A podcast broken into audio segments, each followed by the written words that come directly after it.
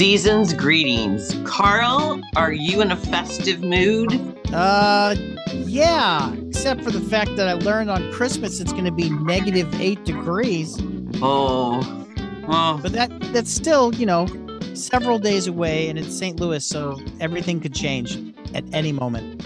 yes, it could. But I know there are those that want white Christmas. We'll talk to Mark Fishback, who's playing Santa in the Fabulous Foxes production of Elf the Musical. Then around minute 34, Avatar, The Way of Water. Around minute 47, the St. Louis Film Critics Awards and the Critics' Choice Awards. Around minute 48, we'll talk RRR. Around minute 50, The Menu. And around minute 57, the Theater Roundup. Well, one Christmas tradition that has been since the turn of the century is Buddy the Elf. And we have, You mean the turn of you mean the turn of the 2000s? yes, Okay. You- 'cause scared the, me. The, the movie came out in 2003 and i was in the audience and the sight of will ferrell in an elf costume made the audience laugh and we were off so cut to 2022 and after three years off elf the musical is returning to the fox and we have none other than santa claus with us i know him by the way I know Santa as well. So welcome, Mark Fishback. How are you today? Well, Thank you, Miss Lynn. Thank you, Mr. Carl. Thanks for having me. I'm fantastic. There's nothing better than traveling around at Christmas time and spreading some much needed Christmas cheer. That is true. That is true. Why you have played Santa before, so what do you love about playing Santa in this musical? Well, this is actually my fifth national tour of Elf the Musical.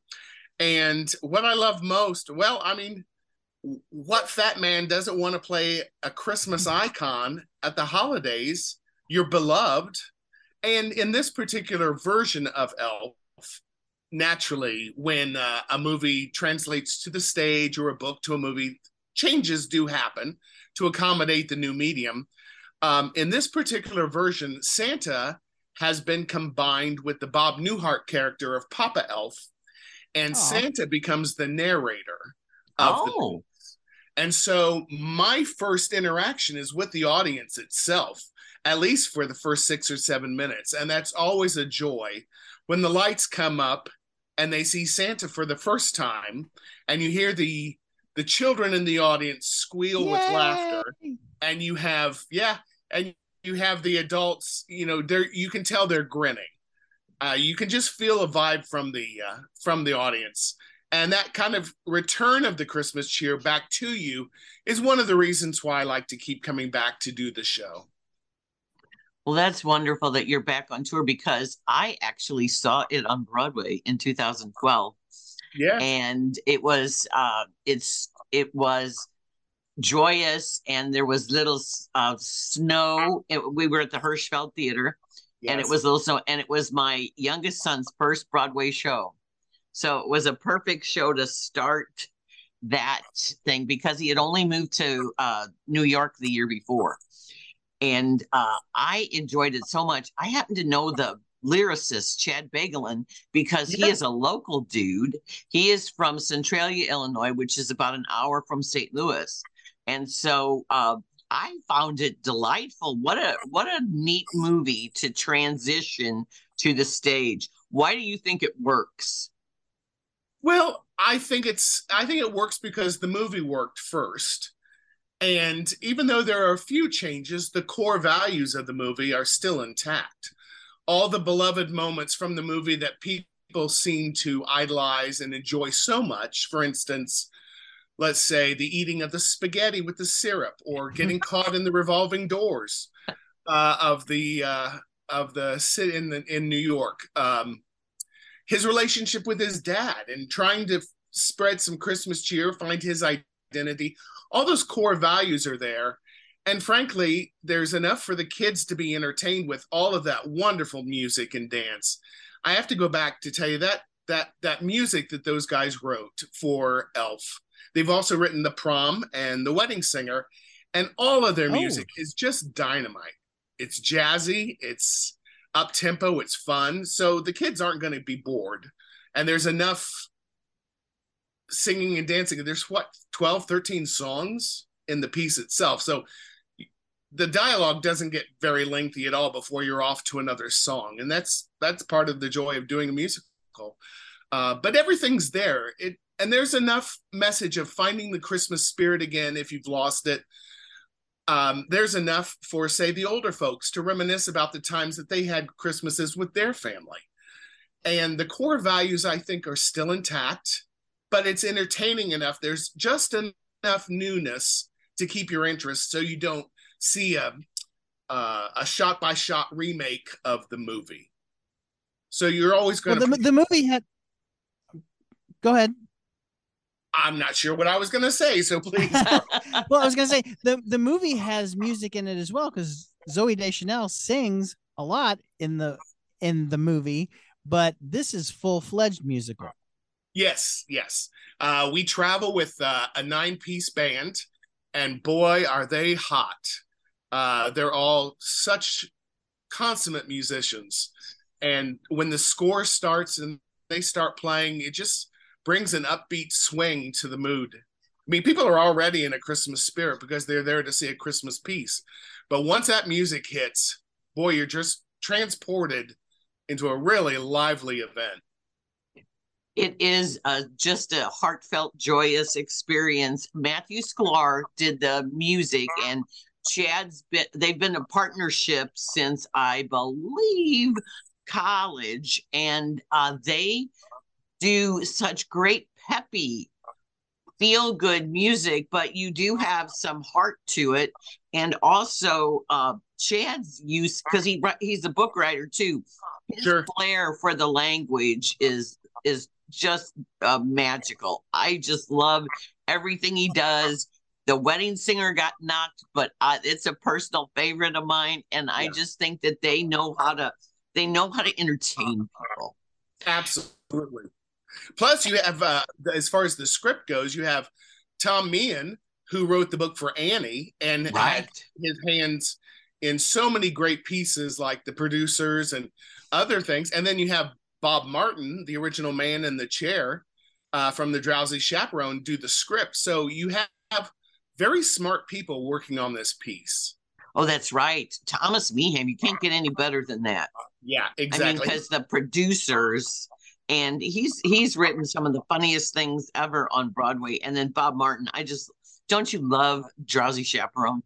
Absolutely. It uh, the the when I saw that in New York, I saw the matinee, and if there had been an evening show that night, I would have turned right around, bought a ticket, and sat through it again because it was just so entertaining, so unexpected, and I I didn't know what to expect, and that's part of the joy of seeing a new work when you're not prepared for what's going to happen. And I, I, I enjoy that. Well, eh, the, it's going to be at the Fox December 20th and 24th, and you and the cast are on tour when it's primo holiday season. So, do you become a family that uh, uh, spends time together over the holidays because of just the nature of being on the road? Well, sure. We we have started. Well, we started rehearsals in New York October 10th. So we've been going Ooh. full ho ho ho since way before Halloween. Uh, we had a group Thanksgiving dinner, which was lovely in Detroit. Uh, we had, um, well, we are actually in the middle of doing our Secret Santa, Secret Snowflake gift exchange and our big reveal of who we have and who we've received gifts from and given to will be sometime in St. Louis, probably Friday between shows. And that's always something to look forward to. And then, uh, you know, every everybody will be missing their family. Everyone will be missing, you know, their traditions. But when you sign the contract, you know that you're going to be on the road. But there's there's trade offs sure you might miss your family but they can come visit you and that makes an exciting adventure for them plus you're bringing the christmas cheer to so many people that it's kind of hard to be selfish sometimes and think well i wish i was home sitting in my chair in front of the fireplace looking at my christmas tree Well, we have dozens of Christmas trees everywhere we go. so you know there's plenty of there's plenty of christmas spirit in all the cities that we visit. And that kind of helps that kind of helps ease the homesickness that you might feel. Now this is probably my sixth or seventh tour away from home for the holidays. And frankly i i've just come to enjoy the travel so much and meeting the new people on the road and visiting the new venues and uh, sometimes my uh, my mom and my sister will come visit, and sometimes I'll go visit them on a layoff, and we we make it work. You find you make your own Christmas. You do, you do. When uh, where did you grow up, and when did you get the bug for theater? Since you've been uh, on several tours and on Broadway, so. Well, um, I live in Indianapolis uh, but I've lived all over the country, wherever the jobs would take me. For instance, I've lived in Los Angeles four or five years. I've lived in Seattle, Virginia, Cincinnati. It's wherever the work goes. You have to be free. If you're going to pursue this kind of work, you really need to be flexible enough to pick up and replant your roots, albeit temporarily. And how I got, I got the bug was a, it's kind of a an ironic story. In the sixth grade, I grew up in Speedway on the west side of Indianapolis, where the 500 is. And they had something called the Speedway Summer Theater, where the students would mount a full fledged production. They would do everything from directing, choreographing, costumes, sets, uh, except for the musical direction. That was done by the choir director. But we would put on a show every summer when there was nothing to do. And I thought, huh, maybe I should pursue theater. This seems stable. This happens. this this happens every every year. Why? Well, who can't make a living at this? Um, and I just I studied at Ball State um, and studied theater, and I had always done theater uh, when I could, professional theater when I could, but I always had to have a muggle job to pay the bills and I was a trainer at Fifth Third Bank, uh, a retail trainer, and I was laid off the day I got back from Paris uh, in 2008, like the rest of the financial world. And, and that's newspaper people. So yes. yes. And the only work I could find was acting because I was finally the right age to play the parts I've been playing all along because I was the fat kid. So it really, I, I've done nothing but professional theater since 2008 so eight national tours later, some Broadway revivals. Uh, I was lucky enough to play Doc in West Side Story in Tokyo for three months. So oh, you get to do some really fantastic things if you're available and you know Lady Luck smiles upon you. How did well, you like living in Tokyo? Fantastic. I loved it, it there. Yeah, you can it's get anything out of a vending machine on any corner. Everything everything. And the food out of the 7 Eleven is delicious. The subways, you can set your clocks to them. It's the cleanest city I've ever been in. And I've been throughout Europe, mostly everywhere. But I, I love it how they get everyone on the train too. They have people in white gloves just giving them a little nudge to get them all in just squeezing them in. Now, luckily, because of our show schedule, I was able to bypass rush hour for all three months and could take the the trains at my leisure. Um, but I loved it so much that at the beginning of this year, I started learning Japanese. Now, I'm not very good at it, and I have no place to practice other than you know in my living room. But I loved it so much, and the people were so kind and generous, so gracious, uh, and I just fell in love with the culture. I went there in 2000 and the bars are if you want to be an American bar, you go to a hotel. But if you want to go to like a Japanese bar, it is an experience because you bring your own liquor and they just keep it for you. Yes, yes. And some of the bars seat eight people. Yes, Six that people. we found that out. The, the bartender came up to me and she said, I have some American music. Do you like Toto? he said I loved it in the 80s, sure. Right, right. But and this was this was 22 years ago, so it was uh, we're like, okay, I guess we'll listen to Toto in this Japanese bar. Yeah. They were just happy to have for her. Americans there. Yeah. Well, w- one of my friends, her son teaches English over there, and he's been there since I want to say, oh, maybe 2013, 14, something like that. Anyway, he um, is tall, so he's like he's like a god to them because he's so tall. But he, uh, his so his mom has been learning Japanese. She's been taking the lessons, and she talks about how hard it is. So, so uh, if you need somebody to run things off, because I think she does it online like every Wednesday or something. yeah. So Yes, yeah, no, it's it's just um, it's just such fun to see a different culture. Absolutely. You know, you mentioned your friend's son being so tall. Our stage manager for that project has the brightest yellow blonde hair naturally. And she actually had to get people to stop touching her. Yep. They wanted to feel her hair, they wanted to touch it because she stood out. Uh, She was like a light bulb in a cellar because everybody has really dark hair, this beautiful, fine jet black hair. And here she is walking past in the Shibuya crossing, and she has this just bright yellow, just this gorgeous head of hair. And and she was tired of people touching it, but she she uh, she appreciated their their interest. You like the attention. Well, speaking of attention, Ball State is home of David Letterman and his Yes. C student scholarship Yes, and his uh, his media center, I believe, is named after him, right? Yes, uh, yes, absolutely. In fact, uh, that all happened after I graduated. Um, I'm 62, so I graduated college in 82. And then um, the two famous folks at that time in the acting college was Joyce DeWitt from Three's Company fame, and then David Letterman had um, uh, had done the media, the the t- television stuff, and all of He his was he was a weatherman. Yes, yes, he was a weatherman in Indianapolis, and I remember seeing him on the weather.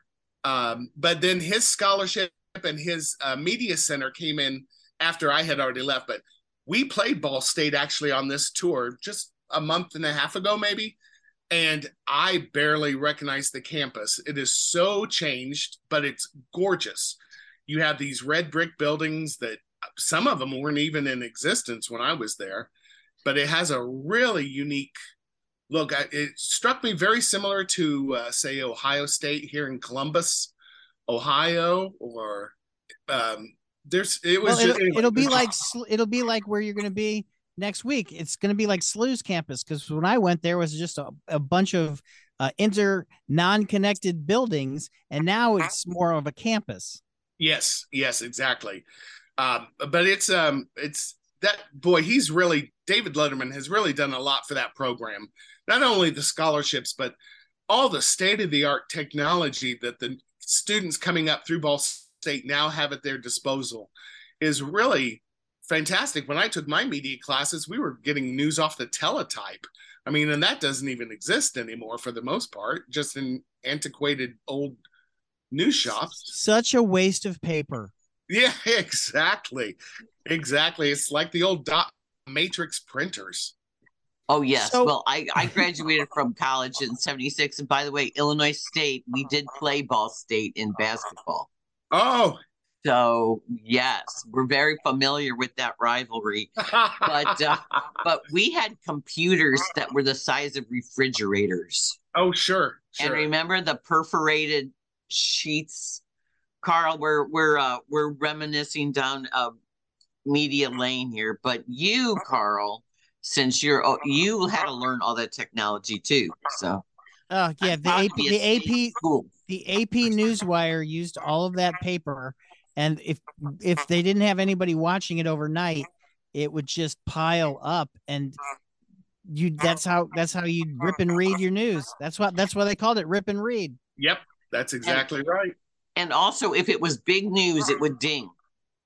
Now, uh, when I was in the, the college newsroom, because we put out a paper every day, when I was there, it dinged for when Patty Hearst was captured, Oh my. was Kidnapped. caught, was was uh, found, Oh, was recovered. and uh, that's the only time it ever dinged when uh, when I was uh, working at the. net. But yeah, no, rip and read because I I did radio news. That's what we did. That's what we did. We read the AP feed. Yeah. So Mark, you're at the Fox and from the 20th through the 24th. That means you're and the last show on the 24th is a matinee. That means if you leave town to go home, you're traveling the evening of one of the busiest days of the year at airports. Well, actually, we're going to stay over Christmas Eve and we go off to Buffalo, New York on Christmas Day. Wow. So we'll have hopefully, a, hopefully you can get into Buffalo on Christmas and you're not snowed out. Well, when they had their what 70 odd inches of snow, we were actually playing Utica, New York at the time.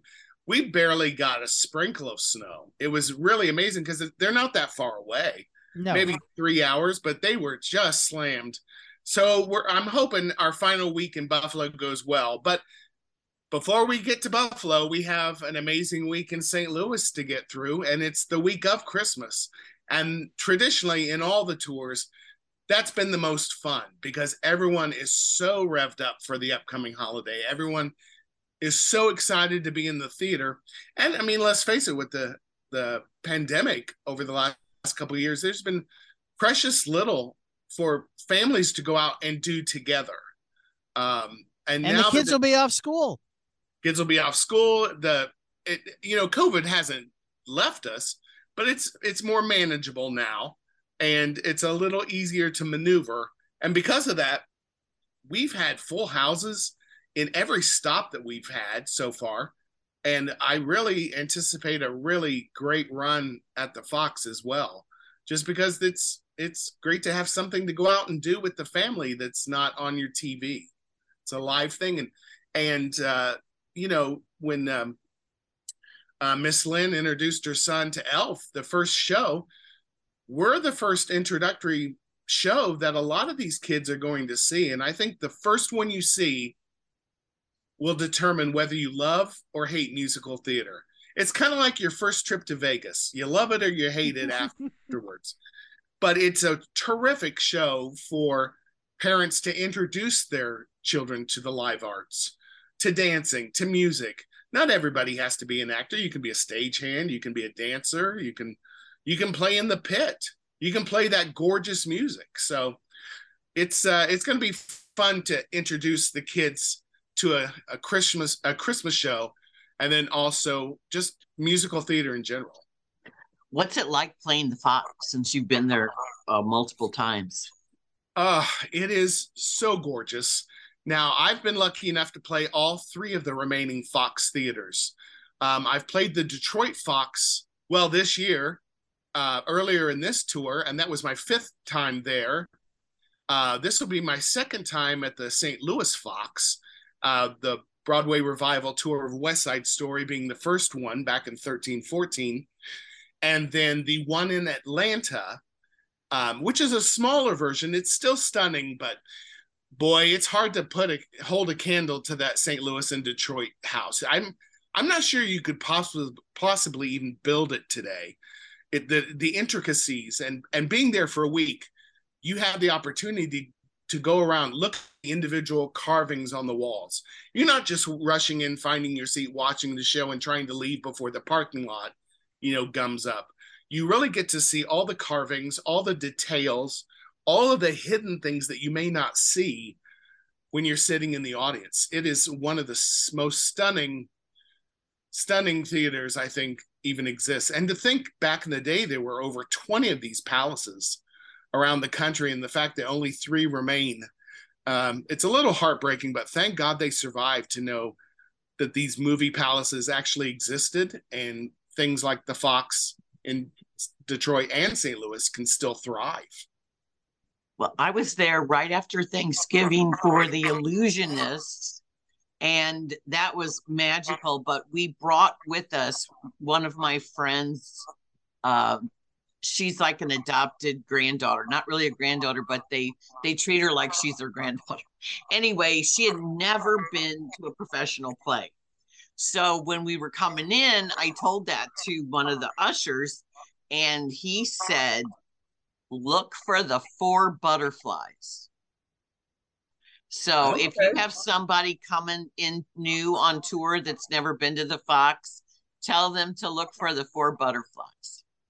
Well, I've never heard of that. So I'm going to be looking for the four butterflies. You'll have to give me a hint of where I might be able to find them.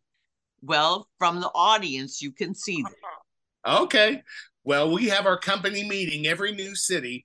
We start, start off with a company meeting to discuss where everything is located and the, any of the plans for that particular evening or run. So we'll be out in the house, and I will. First thing I'm going to do is walk in looking for the four butterflies. I'm I'm going there tonight. I'm going to the Cirque du Soleil show. I will look for. I've never seen those, Lynn. I've been there hundreds of times. Well, well, me too. I remember right before the shutdown, I saw the band's visit Oh in, yes, in in 2020, which was wonderful and magical. And afterwards, they had a little soiree where we met the cast and talked to them, and and uh, the uh, uh, I had a, a new person with me that I'd never been to the Fox with. And since we had that soiree, I was coming out later than I usually do. And so we went a side entrance and I saw Tommy Tune's autograph name Yeah. right by that door. And I was just so thrilled because I love Tommy Tune. And I was like, Tommy Tune. And that was the last time I was in the Fox. And I just remember when we first came back last, oh, when was it, Carl? Because it was Pretty Women. So it was earlier this year, right? Yes, early or like the beginning of the year. Yeah. And it was like, I will never take this for granted again, ever. So you all have to feel like that from the tour because you didn't do this for three years. yeah. Um, you know, it's interesting uh, what you mentioned, Tommy Tune's signature, and some of the older theaters. They have things called wall tags. In case your audience doesn't know what that is, the show will put up its logo or some sort of symbol for that particular show, and then we'll all sign the wall. Right. Now, some theaters don't allow it, but the wall tags in both of the Fox theaters are magical.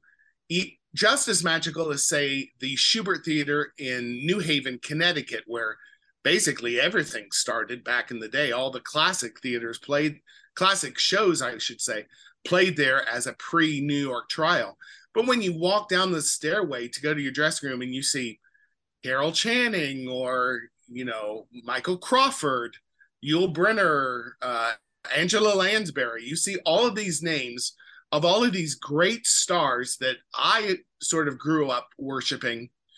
And you see that their signature, and you've played on the same stage, and your wall tag is right next to Sutton Foster's, and right next to this, and right next to that. And you really feel a sense of a theater community when you take a look at those wall tags.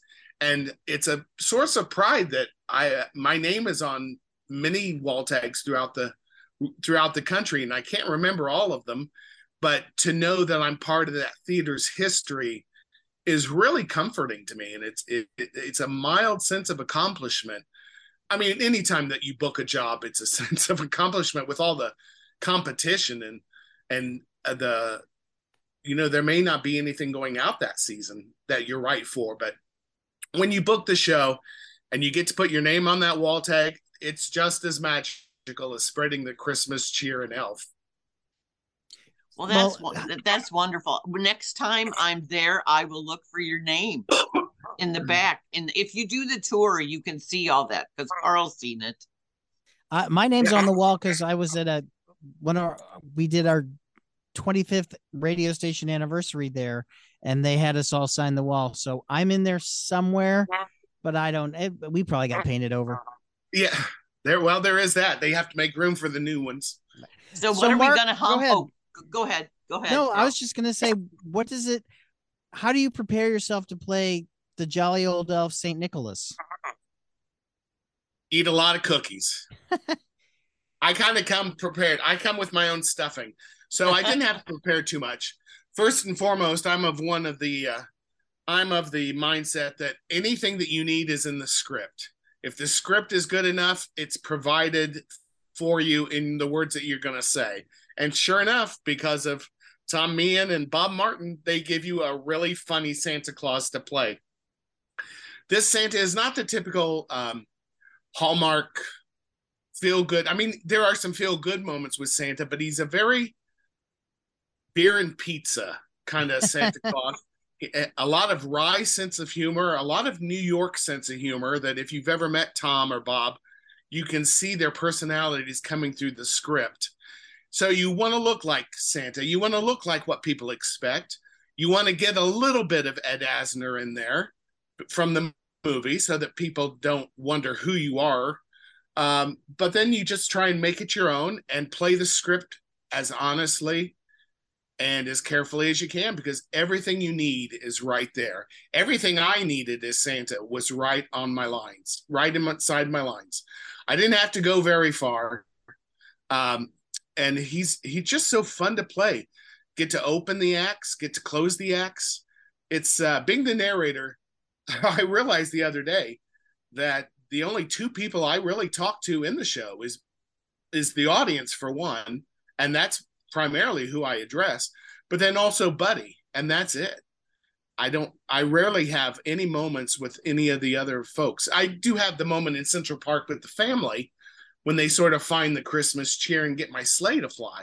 But that's so short and it's so much fun to interact with the audience and those lines, the jokes that I get to play. Well, it's just great. Well, we hope that you have a, a great, wonderful run here in St. Louis, the 20th to 24th. Go to fabulousfox.com for tickets. And uh, if this doesn't get you in the mood for the Christmas spirit, I don't know what is. And even if you might not be feeling it this year yet, I think that this will because from personal experience in 2012 when I was in New York, it was because my son was about to embark on cancer treatment. And so we were in the audience and it was a very scary time because I had just met uh, with uh, five doctors in three days, and so this is what we ended with. And you you come out in a better spirit, like hopeful, and like things are going to be okay. And so even if you're not feeling it, I do think that it will it spreads its joy. Absolutely, I always say you may not leave with the Christmas spirit yet, but you know what? It's a great start. Excellent. Now, Mark, I have to say one more thing before we let you go. Sure. I told my teenager that we were talking to Mark Fischbach today, and she thought you were the famous YouTuber Markiplier. And I said, no, no, no, no, this is the Broadway actor. But how often are you uh, confused with the YouTube guy? You are actually my first. What? Really? Yes, you are actually my first. I don't even know who that is.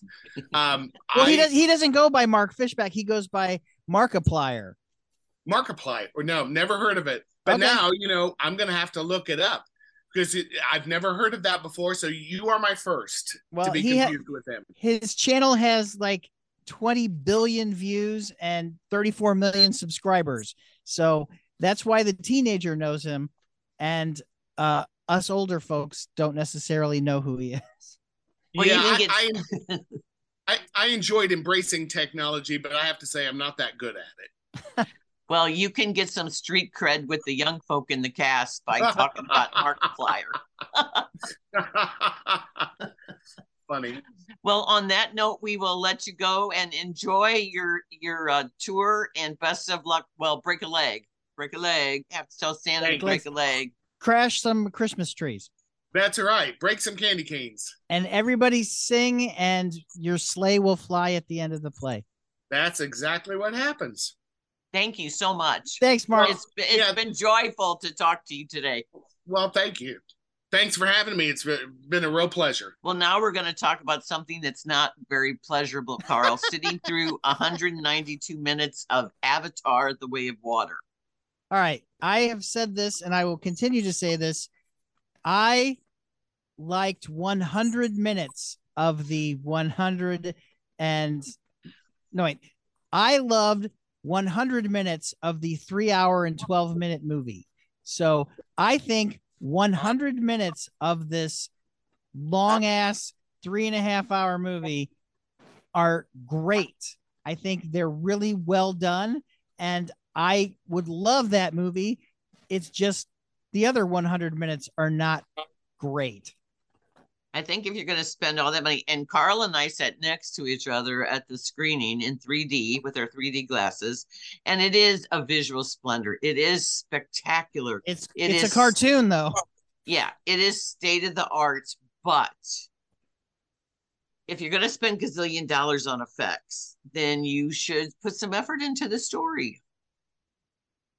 Well, and I thought the story was dull and dreary, and you couldn't tell sometimes the good guys apart from the bad guys, let alone the sons, because yeah, the he has too many kids. yeah, the hero played by Sam Worthington.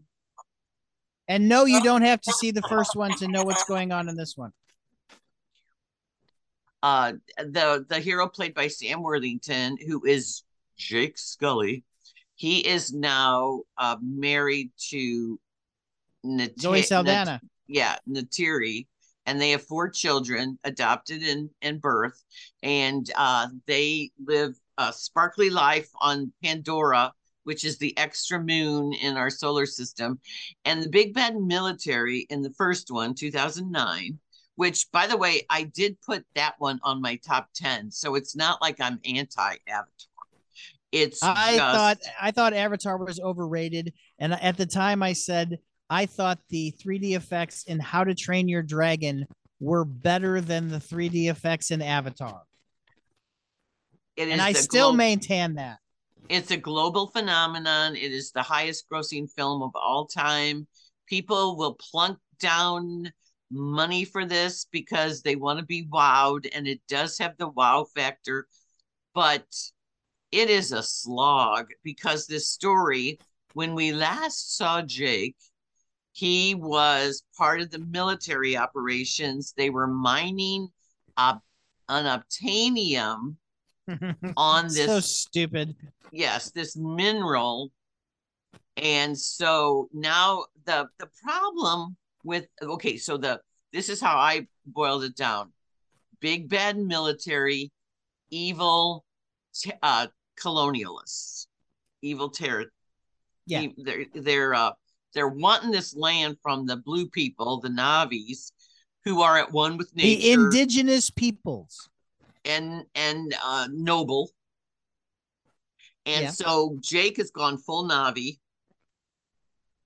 the ex- the the confusing part is the reason it's called avatar is because the military people are disguised as Navi because of avatars for instance sigourney weaver is an avatar Well, she played daughter- Grace. She played Grace in the first one, and then uh, if you recall, the it's not spoilery to talk about things that were in this 13 year old movie. Grace dies at the first in the first one, and they but her avatar is like in a coma. right and so kiri her daughter who's voiced by sigourney weaver uh goes to which is weird because you she wasn't pregnant 13 years ago. I don't understand this, but so It's it's science fiction, so you don't need to understand. If, people are like, "Well, that wouldn't make sense," well, it's a science fiction movie. There is no Pandora planet. If you're going to say that the uh, Earthlings came to Pandora, you're already you're already saying that you're okay with that. You're not you're not okay of the mystery pregnancy. It, it you can't pick and choose what is gonna be going on in this science fiction movie. So because Sam, uh, because Sam Worthington's character was so at one with the Navi, he betrayed the Marine general who is played by Stephen Lang, and who has the vent- revenge. Now, in this, I think it's very murky why he's after him like Moby Dick. You know, Well, like it's because he and killed him. Moby Dick. Right, I know, but if you don't remember that, it's just it's very confusing. So they all look very similar. To me, it was There are very few humans in this movie. he takes some of James Cameron, King of the World. He takes some tropes from his previous movies, Terminator, Aliens, Titanic, even with the The water. Abyss. Yeah, I was so tired of watching people in water by the end. So we have these fantastical creatures. We have this whale shark hybrid that wreaks havoc. We have these seahorse looking things that the Navi ride in on. The kids, this is, I said, uh, there's a lot of action because we have this big battle. And then we now have, hold on a second. Hold on a second. You must give that battle its due. For Yeah. the 30 minutes that that battle goes on, it is a great movie. It is really well done. That battle scene is one of the best battle scenes I have ever seen or anything like it in a long time. Yes. Unfortunately, there's 40 more minutes after that. Well, we have the women fretting, the moms fretting, and the kids are being scolded because they're putting themselves in harm's way. And so we have that now. Now figure out who the kids are all the time. The only one you can pretty much tell is different is Spider, who is human kid, Yeah. Who and has he is played by a- Jack Champy. he has a uh, specific lineage. So Yes, while the uh, while Jake Sully's kids are technically outsiders because they have four fingers. No, they have Uh, five fingers. Everybody else, all the Navi have four fingers. The human hybrids have five. That's how you can tell that they're half breeds. Okay. Well, if you want to use that disturbing racist term. Right. They uh Well, because they that's what they call them. Well, the guy that's in charge of the tribe is married to Kate Winslet, and before people go, "Oh, Kate Winslet's in this," it, she's just a voiceover. You would never tell that that was Kate Winslet. This movie's a cartoon. None of these people look like a, each except there's Stephen Lang and a Giovanni Ribisi, and the only other human that you'll even recognize is Edie Falco, who is barely in the movie. barely in the movie. Giovanni Ribisi's barely in the movie. All of a sudden, during the battle, I go, "Wait, is that Jemaine Clement?" And yes. Oh, so, oh, I forgot about him. He's funny too. Yeah, but they're in it for like a minute. And then we just have this whole familiar thing about family and loss and loyalty. And the people who wrote it, five people did the story, and the three screenwriters were Cameron and the husband and wife team of Rick Jaffa and Amanda Silver. And they're responsible for those Planet of the Apes reboots and Jurassic World. Yes. So I thought the script was pretty pedestrian. Now, did I- you think if they if they didn't have four kids, do you think it would have been pared down a little? I think so. Because you have to get the whole kids the whole, you know, the each whole kid gets each kid gets their own beat, except for like really the little one. But you they have parallel stories that are telling the exact same story near the end, and you don't need to have two rescues of the two individual parents. It's just it's repetitive. it's and- so repetitive. And that's why you could have trimmed this movie in half. And even I'll give it even two hours. And it would have been a it far more been- engrossing. Oh my No. gosh, it would a, a 100 to 120 minute movie would have been in my top 5 movies of the year. But it- unfortunately, it's an hour and a half too long. But you know what? He's building this world. He we thought we thought we knew Pandora and we didn't we didn't know anything about Pandora be, it, because unlike George Lucas, it's not just a forest world, it is a it is a fully uh fully uh climatized planet. There is water. I'm get maybe the third one they'll be in a snow part of the planet because it's not just it's not just forest. They have oceans on this planet as you can see when you see because it looks very much like earth and the earthlings would like to inhabit this planet even though they never talk about how the humans can't breathe on the planet. That's it seems like a it's unthought plan unless they're all going to like live in domes and stuff but that i'm trying to make the movie better which that's not my job. Well, there's going to be three more. no no no no no. There will be as many more as there is an appetite. This th- the third one is finished already. They just have to do uh the special effects. And it depends on how well this one does because they could they could wind it up with number three or four or five. Cameron's got he has an end game but it all depends on how these do because Disney's not going to make number five. They'll be in the same position as Warner Brothers when uh, the Fantastic Beasts petered out. So I think there's, I think this will do fine, and we'll get the third one. It depends whether we'll get the fourth or fifth because it's going to take about two years to do all of the special effects for number three. So it's not coming out anytime soon. I don't want to besmirch the animators, the motion capture artists, oh. all the people that worked on it because it, it is looks beautiful level. It's fantastic. The sparkly when it's nighttime and they're all sparkly and the stars underwater. Beautiful. And then those things underwater that look like butterflies, but they're not. It's just uh, just uh, gorgeous. But the story is just one big revenge fantasy. Oh, and then and then we do have the relevant climate change and colonialism plots. Yeah. Yeah. It honestly, if it was half as long, it would be great. But I understand it's beautifully shot. It is a cartoon. There the motion capture, I I am impressed I think it'll win a lot of technical awards because technically it's state of the art, it's next level, it's really well done. It's just that it all comes well, back down to story and acting. Well, the last one, as you may recall, won art direction, cinematography, and visual effects. It was nominated for like what 11 awards, yeah. but James Cameron famously lost lost to his ex-wife which was fine. For the and he locker. he was happy for that. He was happy for her. Yes, the Hurt Locker. So moving on, it has been garnering awards nominations now. Our St. Louis Film Critics Awards, we nominated it for visual effects and cinematography. Yes, and that was it. And that seems deserving. Carl and I have been watching movies, movies, movies, and we're sleep deprived and bleary eyed.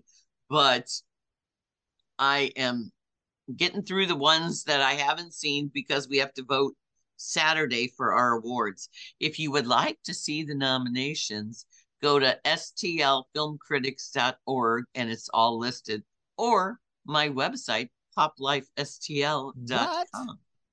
Or, I, yeah, go to poplifestl.com. The, excuse me, the easiest way is to go see Lynn's website because you can see the press release. The Wikipedia page is uh hard to read. So, but everything is there also. Right. Ours is the press release and we do we did honor uh we did give special uh, merit recognition to Ashley Judd for her courage and bravery in playing herself in She Said to Jafar Panahi the uh, Iranian director who is jailed because he asked questions about the other two directors that were jailed.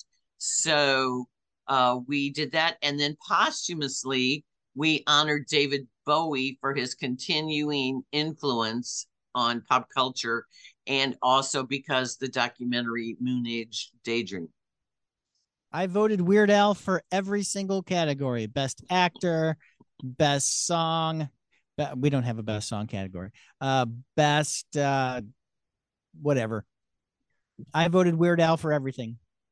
Well, uh, I do He's vote for the CCA, which is an, which was announced Wednesday, and I did vote for uh, best song and best juvenile performance and best hair and makeup, which are three categories that we do not have. So that was fun because I do like voting for best song.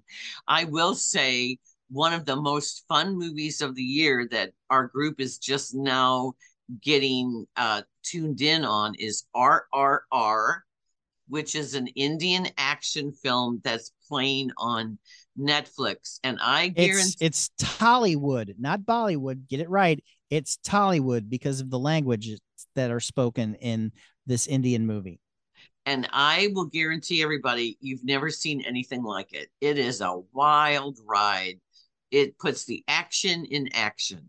Now, the, go. I was going to say the the music video "Naatu Naatu" is a hoot and a holler. Now that movie is also three hours long, and it probably needs every single minute. It's it's uh sure it's a little excessive, but it moves like lightning. Unlike Avatar. Yeah, no. And then I watched because it was nominated for original screenplay. I watched The Menu, which And? is currently playing in theaters. It is wicked. It is funny. It is macabre. It is uh it tackles the celebrity culture chef, the chef tableizing of meals, and the snooty patrons who are these highfalutin foodies that ooh and ah over every uh, technique. And uh, they uh, are a bunch of uh, like John Leguizamo is who he plays a movie star, and uh, then we have a couple food writers. Up, uh, Janet McTeer plays a food writer, and I'm not sure the characters Judith Light and Reed Birney play two of Broadway's treasures. Uh, they're a married couple with issues, but they have a lot of money. And then we have Nicholas Hoult, who is a massive foodie, and he brings Anya Taylor Joy with him to this event, which sets off a, a, a ripple effect because they have all been invited by the chef, who is masterfully played by Ralph Fiennes. That guy can just deliver and it's such a good performance he uh, is this haughty exalted chef who is very dictator like in his kitchen and he has invited these people to this island and they get there by boat and uh, the courses begin but Hong Chau from the whale she is his assistant. And when she finds out that Nicholas Hoult subbed his date for Anya Taylor Joy, who has quite a backstory, uh, it, they're all upset because this wasn't the guest list that they thought yes, was coming. he he is he has made a meal that is tailored to every single person, and Anya Taylor Joy is the wild card. Right. And the cuisine, what he does, I will just say this what he does with a tortilla is pretty damn clever. Now, it's directed by Mark Mylod. And if you watch the AB, uh, the, uh, the uh, HBO series Succession, he has won two Emmys for directing that show. And as you know, Carl, that's my favorite drama on TV. Yes, I know. And so he's a terrific director. And then it's written by two guys that I I never heard of, but boy, they do have a a flair for the dramatic and also the bizarre. And they find humor very, very dark black humor in this script. I'm not saying this movie's for everybody, but after watching Avatar and some of the pretentious things that we've watched, I was ready for this movie. It doesn't all work the the I would say the second the third act gets really complicated and uh, you have a lot of questions but as a farce and as a black comedy uh, if you are a, if you understand the food culture from all the celebrity chefs and everything you'll be laughing Well, I hear it also uh, makes you want to have a cheeseburger at the end of it. it does Well, good. Uh, Lynn, we're running out of time. Uh, are. next week, we're going to uh, talk about the, the bloated Babylon, and we'll talk to many of our other film critics about year end stuff. And it'll be your birthday next week. Well, right. Well, we're going to do it early. And, and because Cinema St. Louis just announced that they're purchasing the High Point, I am hoping we get some of them on. And then we're going to save our year end discussion for December 30th. Oh, I that's think. good. That'll give me more time to watch more movies. Well, I thought so too, because I have to see After Yang and EO and, and uh, I have to The see donkey movie. Body, bodies, bodies, bodies. Bodies. so bodies, that's what bodies. I thought too. I thought maybe December 30th we'd have more time to get our our critics round thing. but the the the news from Cinema St. Louis is exciting, and so I hope yes they will be able to join us next week. We'll figure it out. And then uh, if you are looking for holiday cheer, you can go see Elf, but you can also go see Jennifer Theby Quinn in the 12 Dates of Christmas, which is I did. I saw that. It was cute. Well, good because I'm going tonight. Oh, well then. I yeah. it, this, this was the first time I've been back to the Westport Playhouse and their video board is really well it it it brings out the performances and it adds just something to the shows because it's a small house and it makes it feel like it's much bigger with that giant video screen in the back. There are some very very funny scenes and some very very funny and cute and heartwarming uh, parts to the 12 dates of Christmas. Oh good, I look forward to it and uh this is so not holiday programming, but there's an original play that um, ERA, which is an experimental theater group in town, equally represented arts, uh, did a few years ago and is called The Residents of Craigslist. And think of it as a time capsule. They use actual text from Craigslist uh-huh. for this play. That's by dangerous. Lucy Cashion and Will Bonfiglio, and it is a hoot and a holler. It is at the Centene Center for the Arts. It is only uh, remaining shows are tonight and tomorrow, Saturday the 17th. It's a fundraiser too. So if you want to uh, just have a joy, a joyous experience that's just really, it, it just captures that craziness before there was next door and before there was such a explosion of social media because we're talking, you know, early 2000s for these yes. messages. Well, Lynn, where can we find you on the socials and everything? Well, I am on all of them, and I am in uh, Webster Kirkwood Times every Friday. Uh, you can see Kent and my wildly disagreeing Avatar, The Age of Water reviews this week because Kent gave it a B plus and I gave it a C minus. And and then I am on KTRS radio, but only for two more weeks at night with Ray Hartman. Stay tuned for where I am going. And uh, then Pop Life STL, my website. You can find me on Instagram and Twitter at underscore Carl the Intern. You can hear me on 97.1 seven days a week with Mark Cox on the Mark Cox Morning Show and on Second Amendment Radio and the Great Outdoors. And you can hear me two days on the weekends on KMOX. You and you can hear me at the Blues games. Yeah, I was going to say. Day. I'll be at the Blues game. Day? Uh, the Blues are on a road trip. Amazing win last night. I really, th- I was so shocked at the turn of events there. And then they're playing Calgary this weekend also, but the Blues come back on the 27th. I will actually be at the Jurassic World Dinosaur Show this weekend and then the Missouri Illinois Bragging Rights game next week. So I'll still be over there. Well, Carl Middleman, it's been always a pleasure to uh, talk to you today. And Mark Fishback was fun. This is Lynn Venhaus wishing you to have merry and bright holidays and we'll talk to you next week on Lynn's birthday. Bye. Bye.